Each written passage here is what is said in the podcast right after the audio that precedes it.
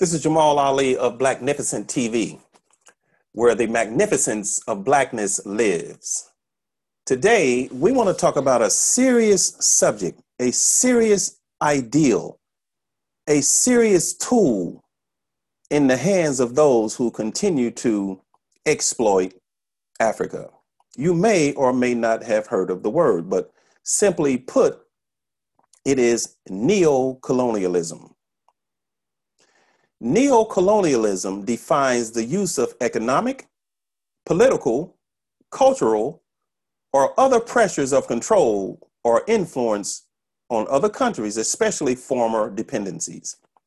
It is the continuation of the economic model of colonialism after a colonized territory has achieved formal political independence. And I say formal, that is the optimum word here because most of these countries never really achieve independence.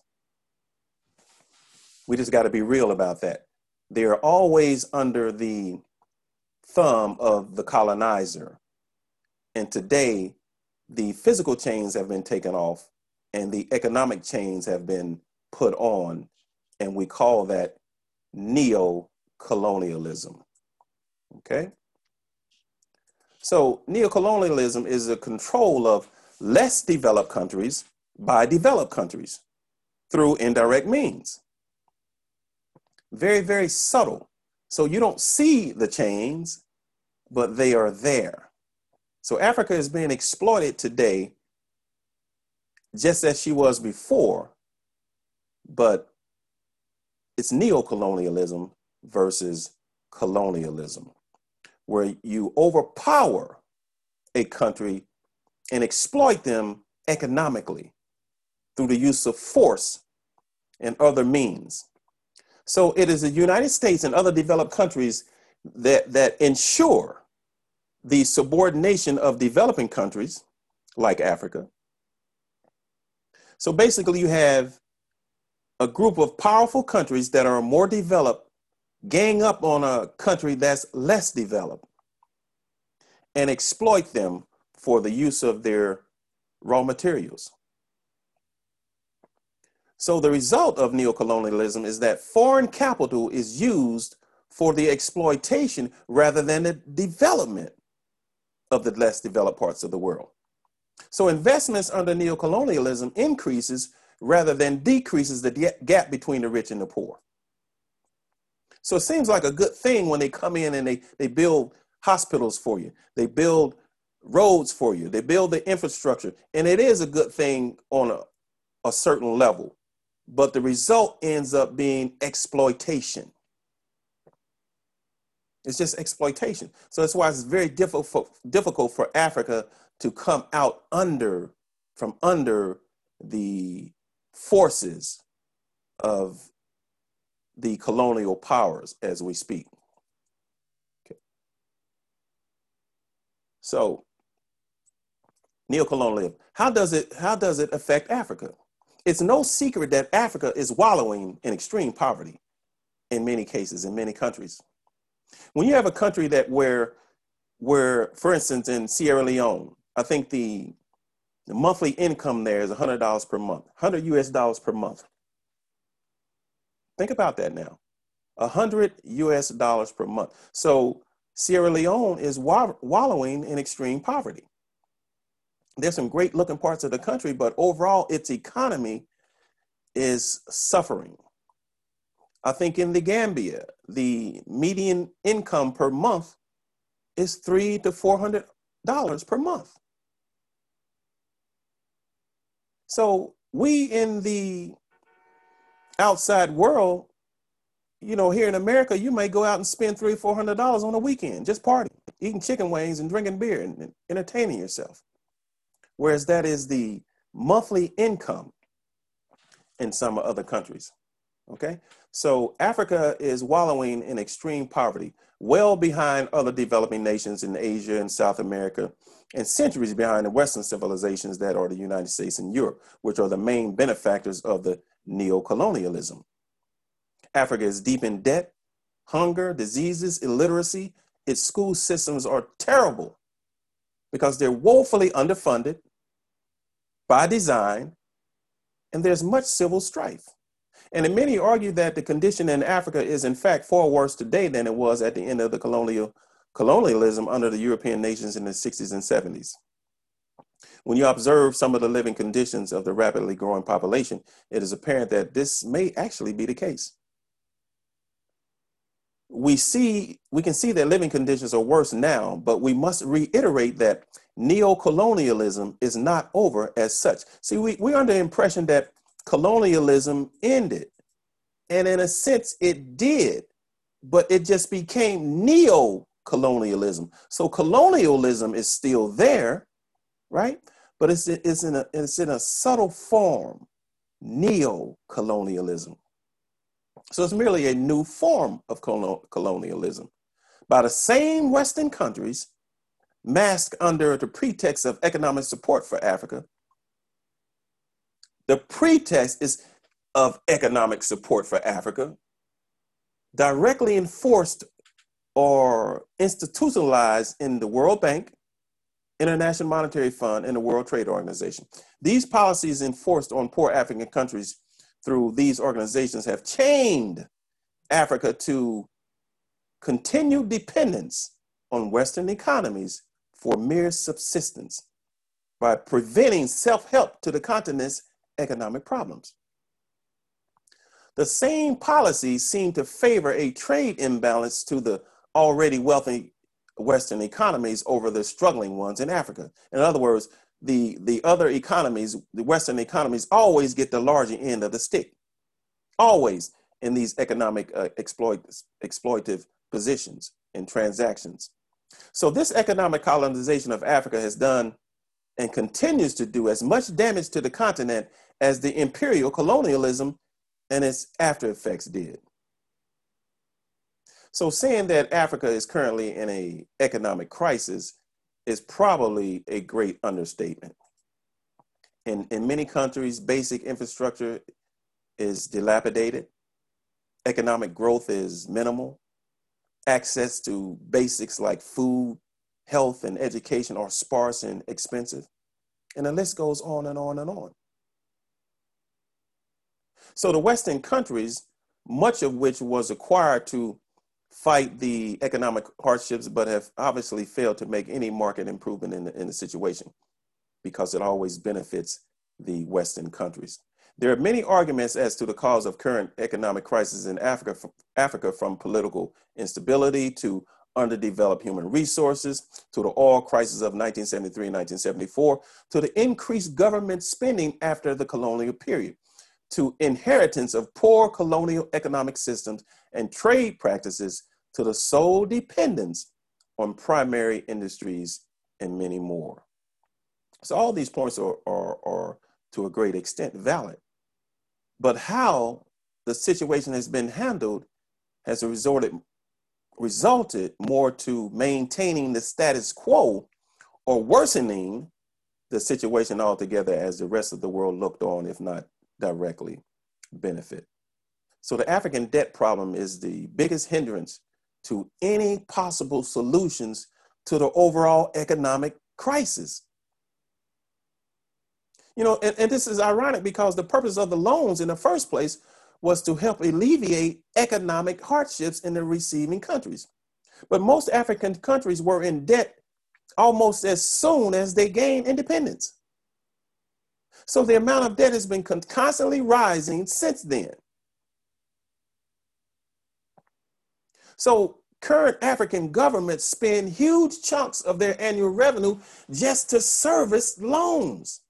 These lopsided loans from China and other countries.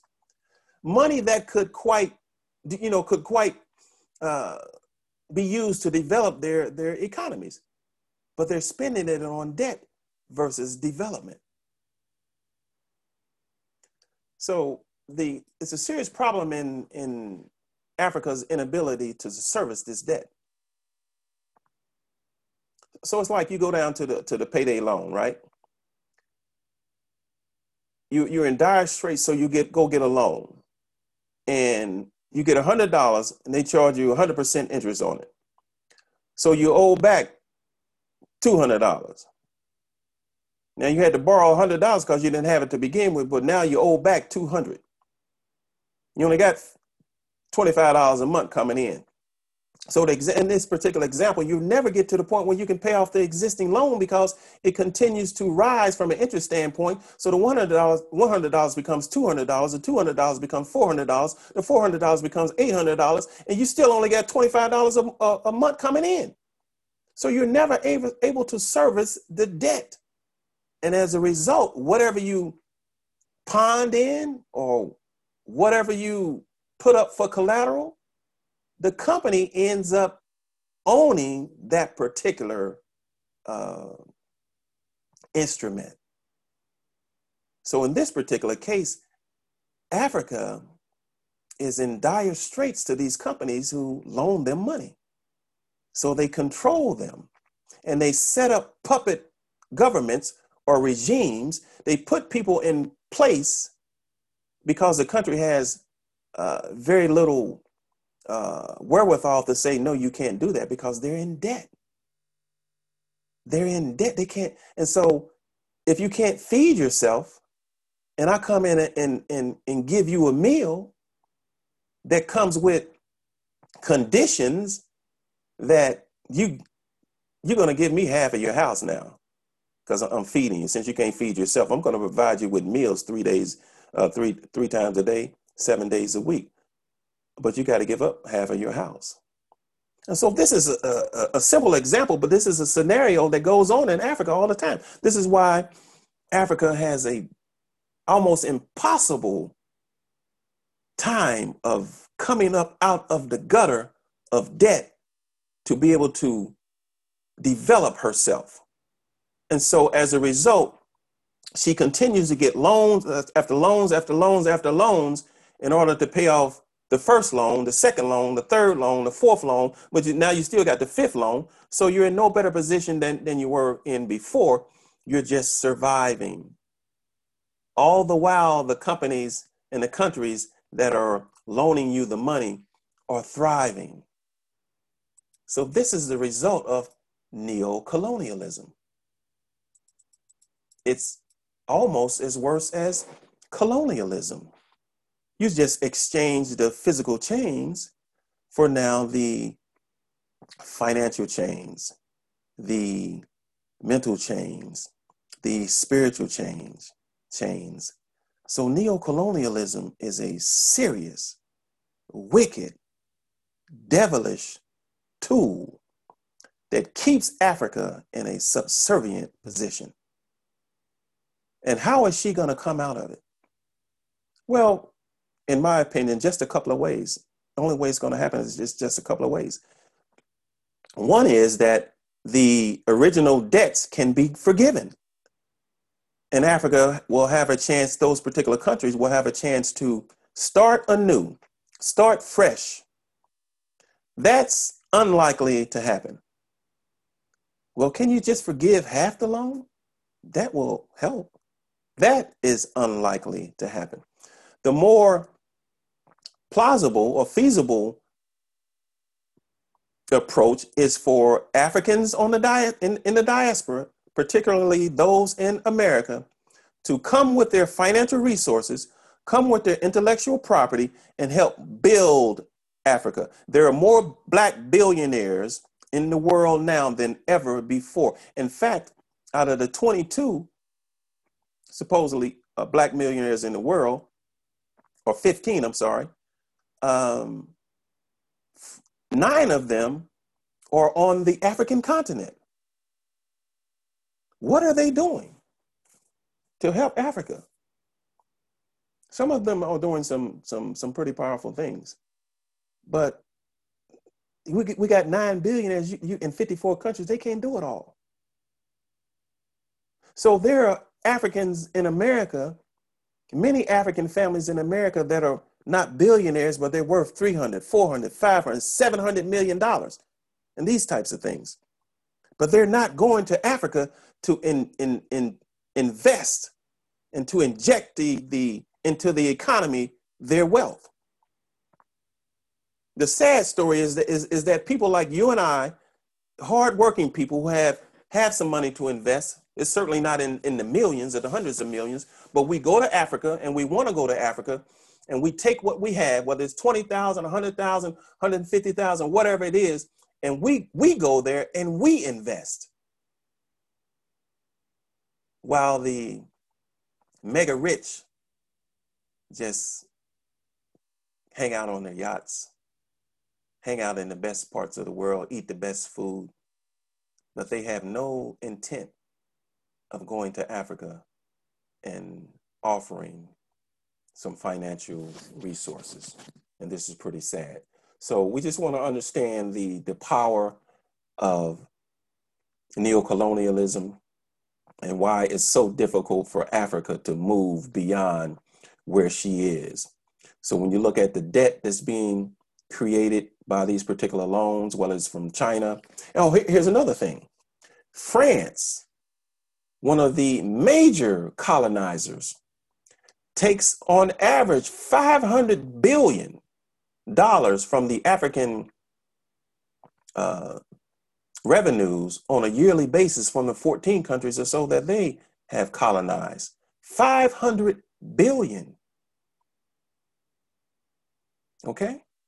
500 billion because of these lopsided loan agreements and the pure exploitation of Africa, the pure, and, and, and and you have to instill and install your guy as the puppet master, as the president of these particular countries, in order for this, for this, to, for this to happen. So there's a lot going on there. There's a lot that needs to change. We have to look at neocolonialism for what it is. It's a serious evil tool that most of us has no have no clue that is going on. And we wonder why Africa is in the position that she's in today. So we have to come with our with our money. We have to come with our, our intellect. We have to come with our skill set. And we have to come with our with our love and our passion and our energy for Africa. And if we don't do it quickly, Africa as we know it will never be the same because others are digging in, whether they're the Chinese or the Europeans, they're in, in, in, in the United States, they're digging in deeply to get bigger and bigger and bigger and bigger chunks of Africa, while the Africans are just laying by the wayside, half asleep, don't know what the hell is going on. It's a pretty sad situation, y'all. So let's wake up. Let's wake up. Let's understand neocolonialism and what we have to do to combat neocolonialism for the benefit of those countries in Africa and for the benefit of the, uh, the continent at large. So this has been Jamal Ali, just a quick hit today. Uh, Jamal Ali of Blacknificent TV, where the magnificence of blackness lives. But make no mistake, there are those who would rather have the magnificence of blackness never shine, to never have its impact on the world. And we as black people, we cannot, we cannot, we cannot let that happen. Peace and love. Until the next time, Hotep.